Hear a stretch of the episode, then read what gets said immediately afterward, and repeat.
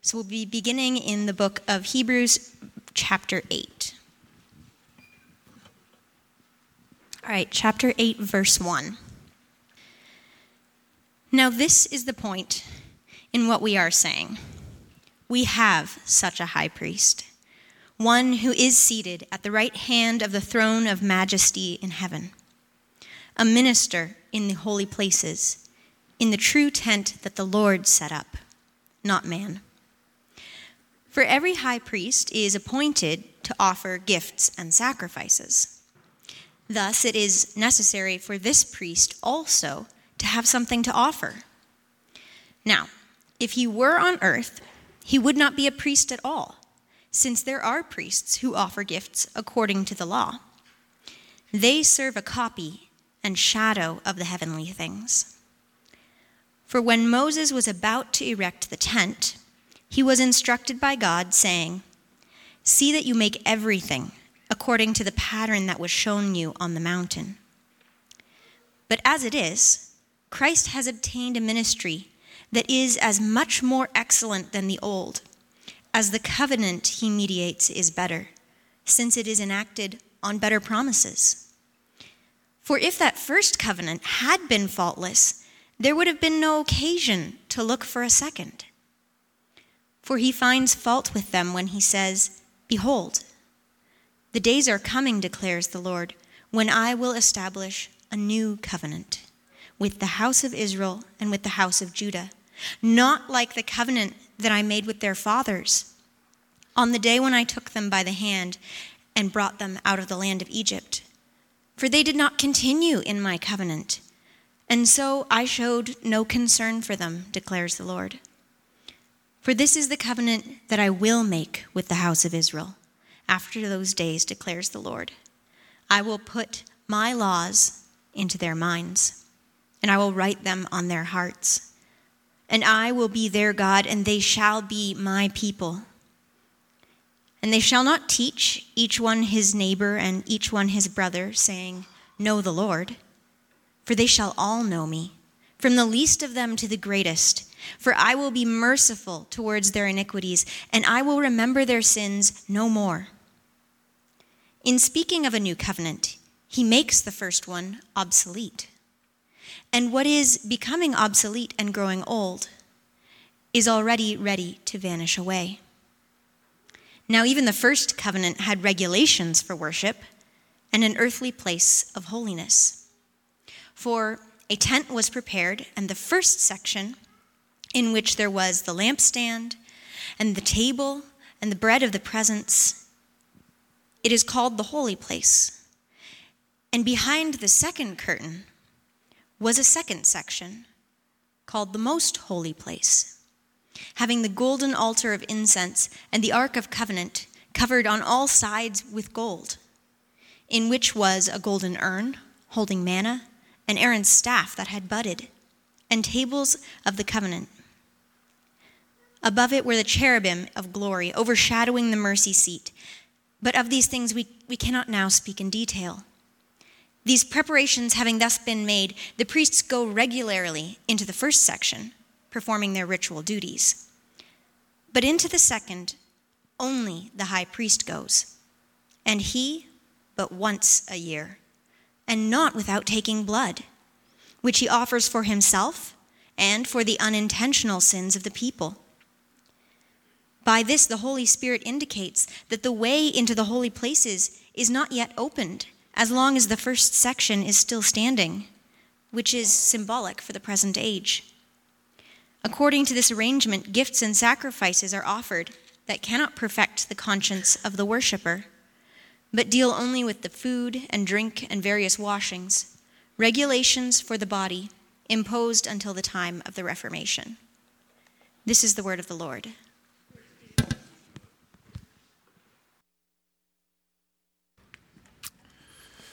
Thank you, Sonia, for reading much for us today.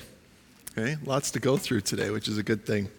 Well, hey, if you are new with us, uh, we're especially glad to have you here. This is maybe your first time gathering with us as a, as a gathered church community, as Church of the City. Uh, and maybe you're here today and you don't um, adhere to the teachings of the Christian faith. You don't identify yourself as a Christian. Uh, you're not a follower of Jesus. We want to say welcome to you too. And, and naturally, there are a number of things that we've done here today that, that are probably a bit odd. Uh, singing collectively together as a group, um, reading the scriptures like this. But hey, we just want you to know that these are the things that, that matter to us as God's people. And we want to know better. If we say that we follow Jesus, we want to know, therefore, what Jesus says and what Jesus would have for us. And so that's much of the reason why we do it. We hope you'll stick around. We hope that you'll continue to invest yourself in finding out more what is this Christian faith about. And we'd love you to ask questions. Uh, we don't in any way ever want to give the, give the assumption that we just kind of preach it and then you don't have any opportunity to talk about it. And we would love to engage more deeply in this conversation around faith, around uh, asking of questions of, is there a God? I mean, many of us need to come to that place ourselves when we come to the place of believing in God. And so we want to engage with you in that. And we're so happy that you've joined us today. Uh, before we jump specifically into the text uh, that I'm going to be going through today, why don't we take a moment to pray? And let's just ask God that He would uh, show us new things today that maybe we have not known before, and that then we'd leave today desiring to apply the things that we've learned. So let's pray. Heavenly Father, I want to thank you so much that you are a loving Father. And God, many of us sit here and we don't actually believe that. And so, God, move in us today your spirit who can teach us and show us that we have a Father who is loving. And God, maybe today we don't feel that love because of experiences or situations or the state of the world. I pray that we would be open today and that your Spirit would do a work in us. I pray that we would come to our end of ourselves today. We thank you, Jesus, in your name. Amen.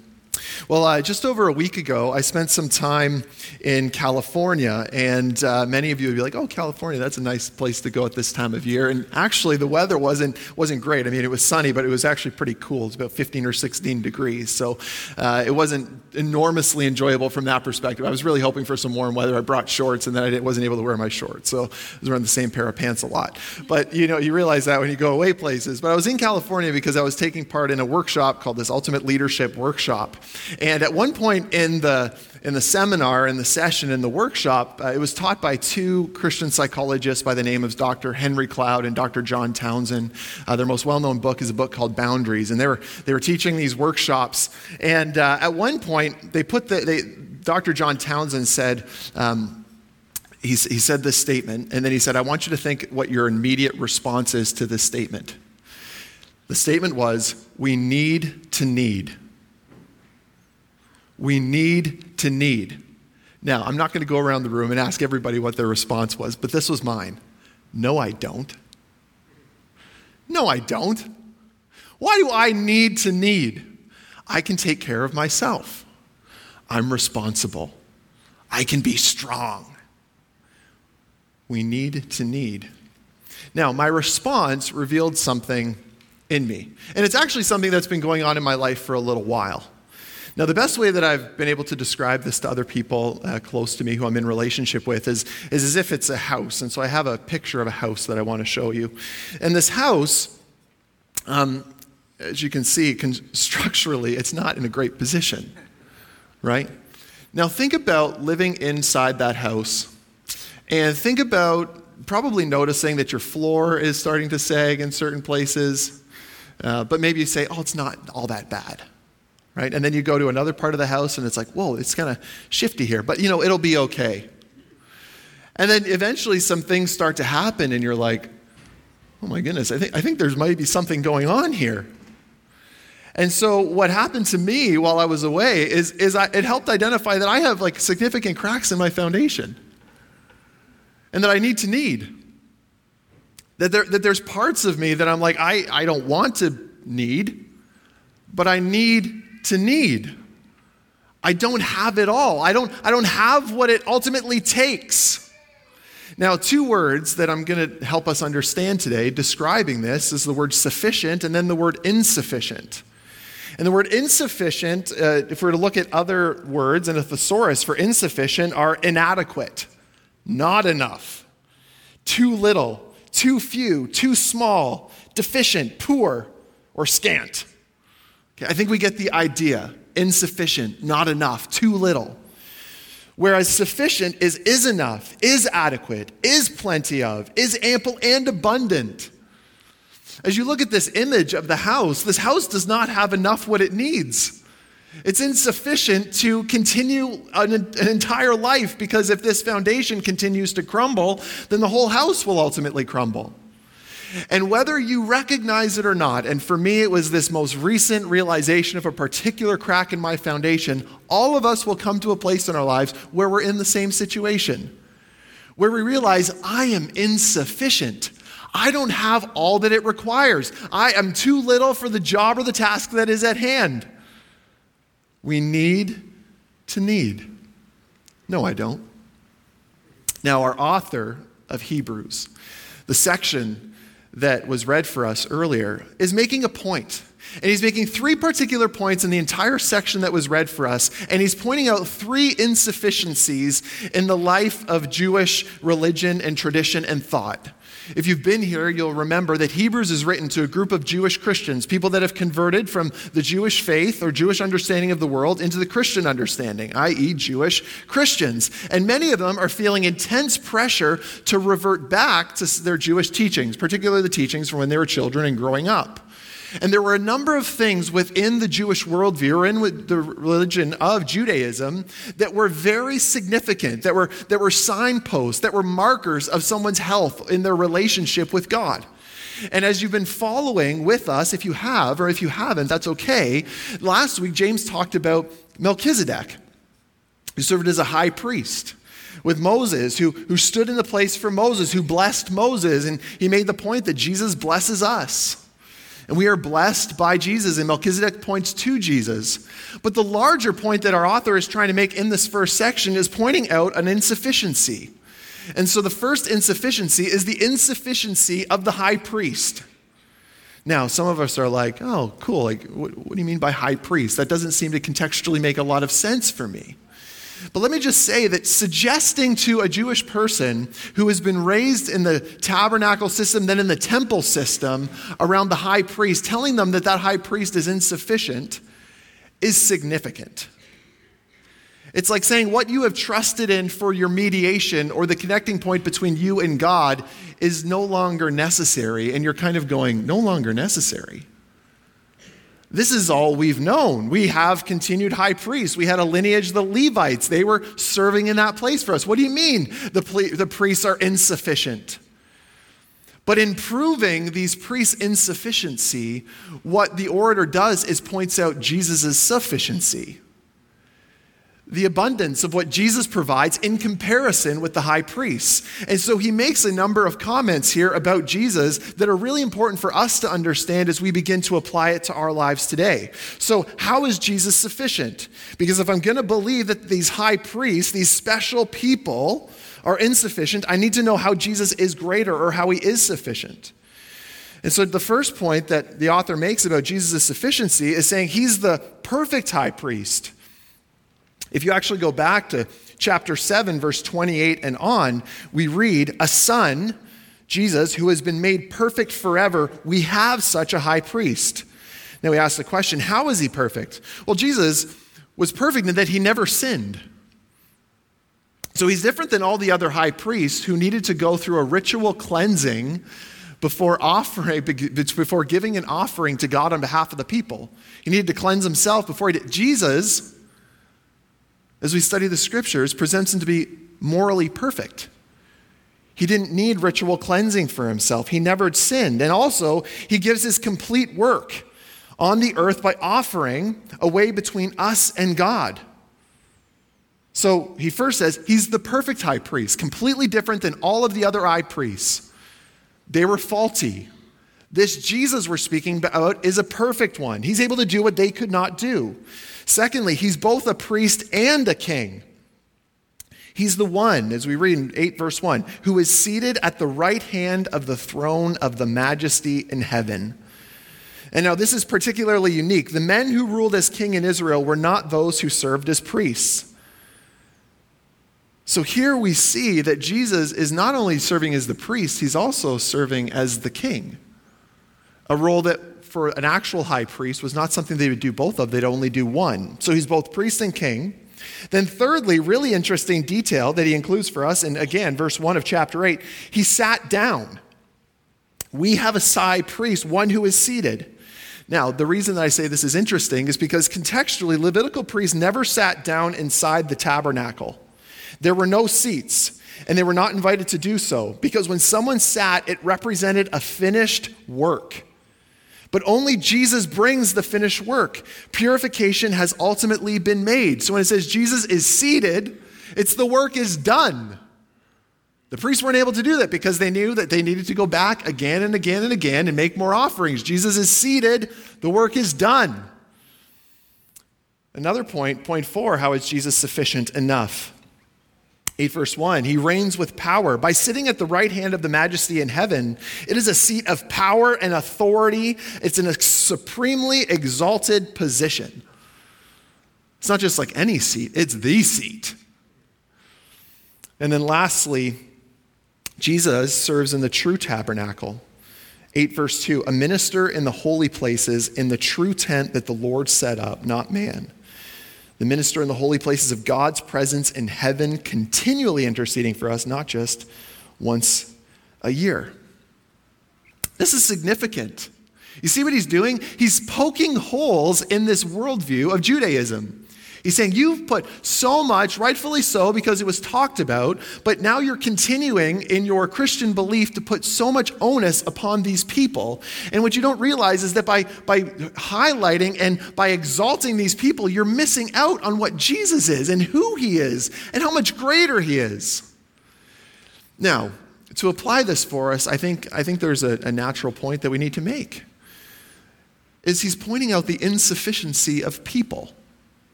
the insufficiency of people, the not enoughness of people. Have you thought about this recently? Now, you might say an objection, well, I need people, and I am with you.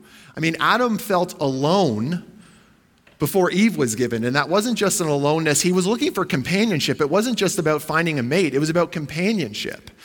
So God seems to make us with some sort of need, a need for other human beings. We need each other.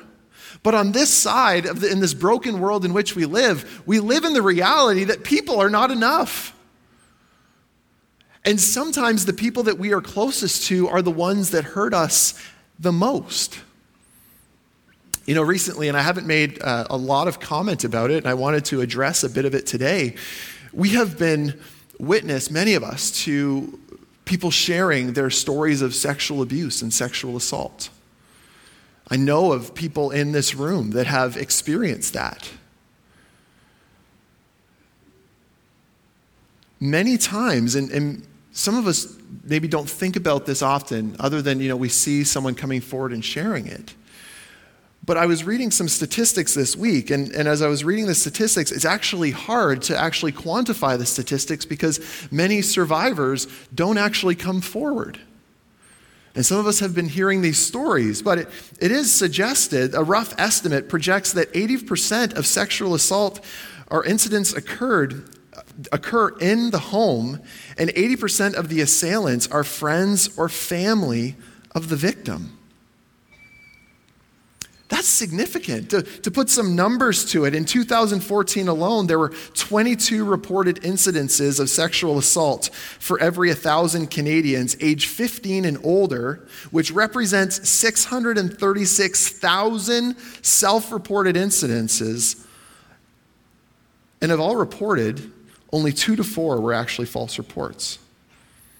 But it is estimated of every 100 incidents of sexual assault, only six are actually reported to the police. It's suggested that one in four North American women will be sexually assaulted during their lifetime. What does, what does this point out? Well, it points out the insufficiency uh, around um, the protections around uh, sexual activity, but it also points out the insufficiency of people. People that you ought to trust who abuse that trust who abuse that connection. People are not enough. We need more. Maybe you know, going a little bit shallower than the depth of this example, you can think of maybe family members that turns their back on you or friendships that you have in which your friend backstabbed you. Maybe you asked somebody for a favor and they didn't come through for you and they promised that they would. I had a couple of friendships in high school. I completely backstabbed some of those friendships. We've all known this. We've experienced this, and it's pointing out the insufficiency of people. Yet, here in this text, we're seeing in contrast, this points to the incredible sufficiency, the enoughness found in Jesus. God putting on flesh to show us what he is like and to show us the ideal model of what it actually means to be human. The insufficiency of people versus the sufficiency of Jesus. There is no comparison. Inadequacy, adequacy. People have backstabbed you. Jesus will not backstab you. He can be trusted. So, our order is trying to point out this first insufficiency, the first insufficiency related to high priests or people. Then, the second insufficiency in chapter 8, verses 6 to 13, he's pointing out the insufficiency of the old covenant. Now, in a couple of weeks, we'll go into more detail about the covenant, but what is a covenant? A covenant is an agreement or contract established for relating to someone. It is the terms of a relationship. An example would be a marriage is a covenant, establishing how a husband and a wife will relate to one another. Now, the Old Testament, we have a few covenants that are given. We actually have four. And the covenant that our author is relating here in this, in this chapter is to the covenant that was given at Sinai. This is the third of the four covenants that God makes in the Old Testament, the one in which the Jewish listeners are building their Judaic system on, which the author is saying is an invalid way to God and salvation now because of Jesus. Now, think about how significant that is, too, if you're a Jew. You mean the system that we've been living under is insufficient? How could that be? It's what we've been doing for years. You want us to abandon it? What is the author saying? It is insufficient. Why? The answer, verse 9 of chapter 8, is the faithlessness of the people. They did not continue in my covenant, and so I showed no concern for them, declares the Lord. So, what was the problem with the old covenant? People were unable to live by its standards, they continued to fail. And as God said, He said, If you live by it, I'll remain faithful. If you do not live by it, I will no longer be faithful. So the old covenant is insufficient. So, what does He promise? He promises a new covenant that is going to be mediated by Jesus. Fantastic. Well, what are the promises of the new covenant mediated by Jesus? And many of these things are ways in which we now, as Christians, just regularly live and take things for granted. But here, the author is saying, hey, you who live by this old system, there's a new system now, and it's great. Well, what are the promises of the new covenant? Well, one, the Spirit's presence. Look at verse 10 of chapter 8. I will put my laws into their minds and write them on their hearts. In the new covenant, God makes provision for human weakness, promising not only to give us the law, but to actually place the law within us. By giving us the Holy Spirit, He promises to work faithfulness into us. The old covenant could not give us a new heart to obey God, but the new covenant can. So that's the first one. The second one is the forgiveness of sins. Verse 12 of chapter 8 I will be merciful toward their iniquities, and I will remember their sins no more. Now, this is two parts, okay? And I want to break these down for us. The first part I will be merciful towards their iniquities. God will forgive wickedness. He will be the merciful sacrifice. He will be the spotless sacrifice. So he'll forgive you for every wrong that you have done. Wow! That's amazing. But then the second part, I will remember their sins no more. Think about this God forgets your sins. How many of us live in guilt and shame because we can't put away our sins. Yet here we are told that God forgets our sins. He puts them away. I will remember their sins no more. It's amazing of this new covenant. And then, thirdly, promise of this new covenant I will be their God. We read, I will be their God, and they shall be my people, and they shall not teach each one his neighbor and each one his brother, saying, Know the Lord, for they shall all know me from the least of them to the greatest. Two parts again God promises to be our God, but then secondly, God promises that we shall be his people. It's amazing. Now, some of us are sitting here going, Yeah, I, I get these things. Think about the craziness of this that God wants to be in a relationship with you. A perfect, holy, almighty, transcendent, all powerful God sees your life, sees everything about it, both the good and the bad. And here we read that he wants to have a relationship with you. It's, it's bizarre. It's the sort of thing that you think about and you're like, I can't continue thinking about this because it just makes no sense to me. At least that's sort of where I sit with it. It's like, why? It's amazing.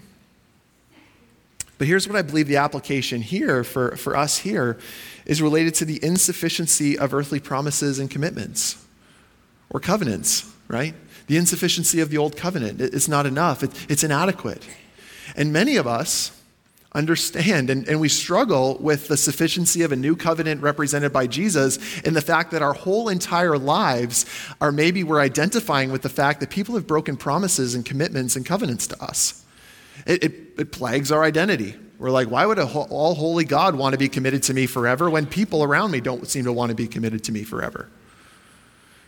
You know, I think of specifically related to our missional communities, and there are groups of people within our church family that are, this is the church being the church out in the city, ministering, loving on people, loving on each other, sharing the good news of Jesus with others.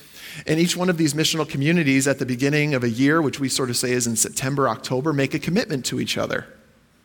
And it's a commitment of saying, I will be there for you.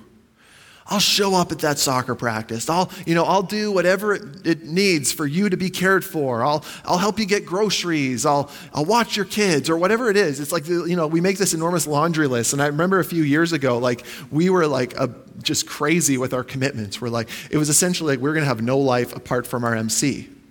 And we were like, we're all in. Nothing else, just you guys. Well, you know, life happens. and, uh, and, and I think, and I continue to say that we need to be all about each other in our MCs. We need to reorient our lives around one another truly. But, you know, we revisited our commitment in about April. And we're sort of like, well, oh, we didn't do that one very well. Oh, we uh, really did not show up there. Oh, groceries are not being bought for each other. Oh, we're sort of shallow in how much we're actually being vulnerable with each other. And you realize, even in the context of the missional community, the people that you're living out life with, that you even had a conversation with about like, we are going to be for each other. And then you realize, my goodness, we are terrible. There's like this inside reality of I am bad at committing. Right? I am bad at, at holding fast to commitments. Does that resonate with you? Maybe like, no, you know, I'm, I'm pretty good. Have there, has you ever let anybody down? Have you ever made a commitment and then not fallen through? Many of us have, and, and many of us are plagued by that. Maybe it was a marriage commitment that somebody made to you, and they didn't, they didn't hold up their end. They actually treated you really, really poorly. You're no longer in that relationship. These are hard, hard things. Many of us, I think, have become very skeptical of anybody that, that claims promises. Right? I mean, um, politics are easy to, to, to use as examples, but I, I think of in churches too, where we, we can make promises of this is where we're going to be in a year, or this is what we'd like to do, or this is the sort of leadership that we're going to have, or these are the sorts of commitments that we're going to make to you, our members, or this is going to matter to us. And then you start like doing life in a church community, and it's like, I thought they said those things mattered. Where are we at now? We all struggle with commitment and promise. So you would think that it'd be natural for us that even as we hear that God is sufficient in his covenant keeping promise with you, to kind of go, yeah, but I need to need. I don't want that. I'd rather do it on my own. I'd rather make it up myself. Yet, here, in contrast, this points to the incredible promises of Jesus in the new covenant that he will place his spirit within us, that he's going to forgive our sins eternally, and God's identification with us and our response to him eternally. Like, it, it's mind boggling. It truly is. And if you sort of just need to sit in that like confusion, that's a great place to just sit in. Like, how does that work? You may never know. But it's the crazy commitment that our God makes to us, his people. And if you're not a follower of Jesus, this is where I'd challenge you to maybe lean in to what promises have people made to you and do they hold up their end? And have you ever experienced a love of someone else who holds up his end? Now, you might say, well, I don't agree with that because there's a lot of pain and suffering in the world, and God clearly didn't hold up his end. And that's a, that's, a, that's a legitimate question. And, you know, we can have a conversation about that. I think there's a, a, few reasons, both philosophically, to, to disagree, to suggest that maybe if God is all powerful and all knowing and transcendent, he has particular reasons why he's allowed something to continue that you might not understand. You can't have it both ways, that God's not allowed to do that, yet he has to be able to do this. But God holds up his end. And we are recipients of this covenant now. Those of us that trust that the Holy Spirit is inside of us, who have experienced God's presence, those of us who understand the forgiveness of sin. These are things that we daily know and understand. And then, lastly, the third insufficiency that our author is pointing out is the insufficiency of the tabernacle. And this is verses 1 to 10. So some of us are like, what is the tabernacle? And I know I've used that, that word a couple of times as we've been talking here. So, what is the tabernacle? The tabernacle was a mobile place to meet with God, an earthly sanctuary of the Old Covenant, a place actually where access to God was barred, which is in contrast to what we know about in the New Covenant. So, some of us live as if the tabernacle is still a thing, okay? And I'm just going to like poke the bear maybe. Okay? So let's be ready. Okay? Some of us think that church, this, is the only place we meet with God. Right? And maybe not like we'd say like mentally, no, like I can like meet with God anywhere, but in our lives, practically, this is the only place you come to meet with God. Okay, this is what the author is saying. That's insufficient way of thinking. And it's insufficient because the separation between the holy place and the most holy place is completely open now. That in the old covenant, you had the, the holy place where priests could regularly go into, but then you had the most holy place where the, the, the presence of God was, and they could only go in once a year. And the thing that separated the two was this veil. Andrew Murray writes The veil was the symbol of separation between a holy God and sinful man. They cannot dwell together. They cannot dwell together. So herein lies the insufficiency of the tabernacle.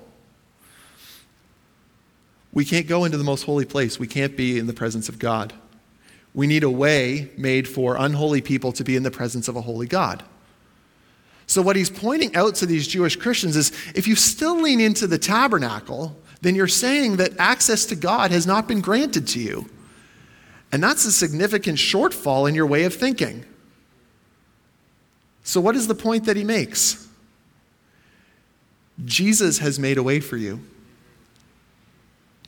Now, here's some incredible imagery Matthew 25, verse 51. What happens when Jesus dies? Okay?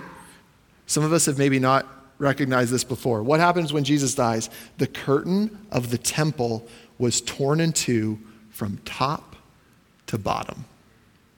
Now, some of us have read that as a detail before and just been like, whoa, like, that's kind of like weird timing.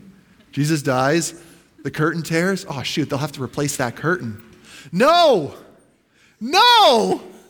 The curtain does not need to be replaced. A holy God now is able to dwell with an unholy people through the perfect blood sacrifice of Jesus.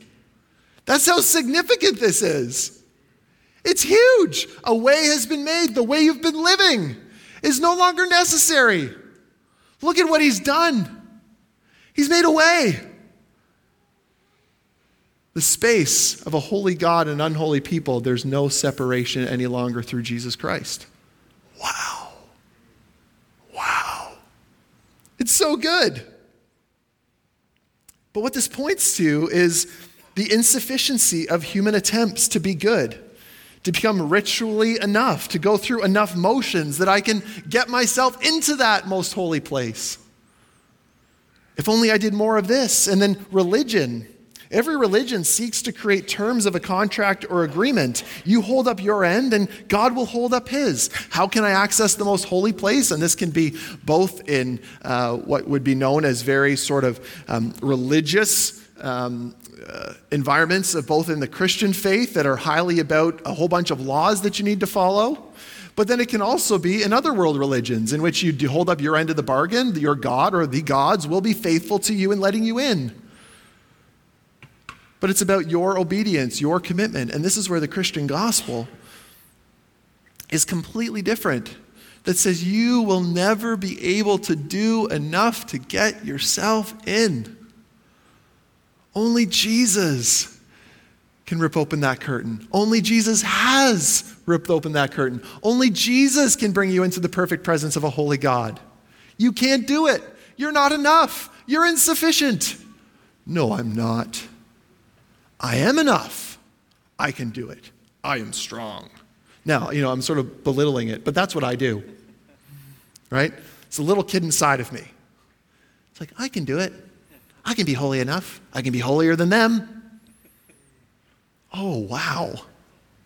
That's a rough thing to think when you put it outside, right, of you? You're like, ooh, ooh. I can serve enough. I'll be more committed than everybody else in my MC, my missional community. Then they'll really like me, and I'll be really holy. Put it away. Put that, put that away. You're insufficient. Only Jesus is sufficient. Only He, only He is enough. So, what do we do? what shall we do? I love um, the writing of, a, of an author and pastor named Scott Sauls, and he has a weekly bo- blog that comes out. And this week he, was, he wrote a blog called What If, and it was sort of, What if we did this as the Christian church? How amazing would the world look? And you got to the end of it, and you're like, Yeah, if we did more, we'd be great. But he very quickly, at the end of this, as the, sort of that weight is piled on of a doer like me, like, I'm going to go change the world, right? He writes, the ultimate responsibility and power for change has been squarely placed on Jesus' shoulders. Jesus and only Jesus holds the key to unlock the flourishing of people, places, and things that he not only created, but sustains and restores and will ultimately perfect in glory. He comes to make his blessings flow far as the curse is found and of the increase of his government there shall be no end.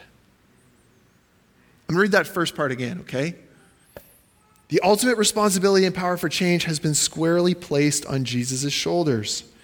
Jesus and only Jesus holds the key to unlock the flourishing of people, places, and things that he not only created, but sustains and restores and will ultimately perfect in glory.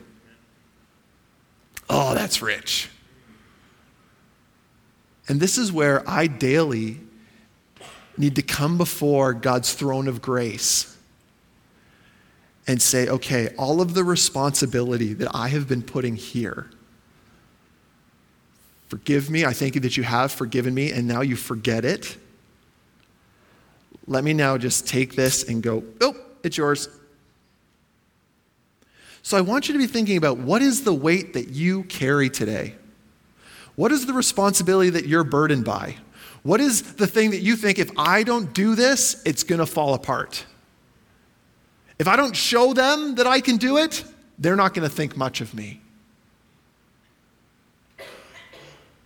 And take that off and place it on the shoulders of Jesus. He has it. And if you've never placed your trust in Jesus, this is what that looks like less of me, more of you. I commit my life to following you and what you have done for me rather than living in it myself. My counselor said to me this week, she said, Matt, imagine the attitude of striving in the presence of a holy God. can they actually coexist? I said to my DNA this week, it's, it's like when my son brings me a picture, right, that he's, he's drawn.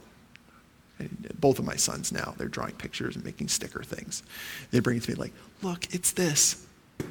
And you're like, okay. Your interpretation, I suppose. But as a father, you, you naturally like, this is the best. This is the best. He gave you a picture, he's drawing. But it's nothing compared to a Picasso or like Van Gogh or any of these sorts of things, right? But think about that as us in the presence of a holy God. We're trying to bring out all these things that we're doing for him. And he's like, Would you stop? Just rest. Come into my arms. Let me love on you. Let me show you what it means to give everything over to me. It'll take time, it'll take your whole life. But trust me every step of the way. I rebel in my heart and say, No, give me the three easy steps. Come here, come on. If this is what you need to do today, if you need to remind yourself of whose presence you sit in, stand in, do life in, may that be the case. If you've never committed yourself to this teaching of Jesus, we invite you to commit yourself to it. To say, Jesus, I want to trust in you. I don't want to trust in my own attempts at being good. I want to trust in what you have done for me. May I place every responsibility that I have taken upon myself onto your shoulders and lead me in the way that I should go. I need you. We need to need. Let's pray. Holy Spirit, I thank you so much that you are inside of us and that you sustain us and that you give us life. And God, I, I know that the three things I spoke of today of the sufficiency of people, I look to myself, I look to others to fill voids that others were never created to fill and are actually broken to fill. I think of commitments or promises that I've made to others and the ways in which that I have failed to meet up with those promises and commitments and the way others have failed me in their promises and commitments to me. God, I think of my own human attempts to be good. And God, there's so much there. There's self righteousness, there's judgment. And so I thank you, Father, that, that you have made a way for me despite these attitudes and behaviors to be in your presence. And that's through sending your Son to take my place so that I could spend eternity with you. And I thank you for the regular mediation and the intercession that Jesus is for me to you. God, I want to pray for everyone here today. And God, some of us are just sort of exploring or checking out or not really sure what this is all about. And so, Lord, I pray by the power of your Spirit that you would make it abundantly clear in their hearts today who you are May the promise of the new covenant, this presence of the Holy Spirit, be real to us today. May we experience you. And I pray as well, Lord, that, that, Lord, that if we are really desiring, Lord, to change, that we would also take the steps for that to happen, surrounding ourselves with supportive people. So thank you, Jesus, for what you've done, the responsibility that's on your shoulders. We cannot carry it, only you can carry it. And all God's people said, Amen. Amen. Uh, if you would come forward, we have people who are going to be at the front here. Would love to pray with you. I'll be here. Uh, Spencer will be here. As I've said before, too, if you just feel like I want to go up there and, and pray for Pastor Matt and Pastor Spencer, like come and pray for us. You know, I've shared some like pretty significant, I think, realities and realizations in my own life from the last couple weeks. I love your prayer. And we give this last bit of time that we're spending here uh, to the sole focus of what Jesus is doing and what he's done.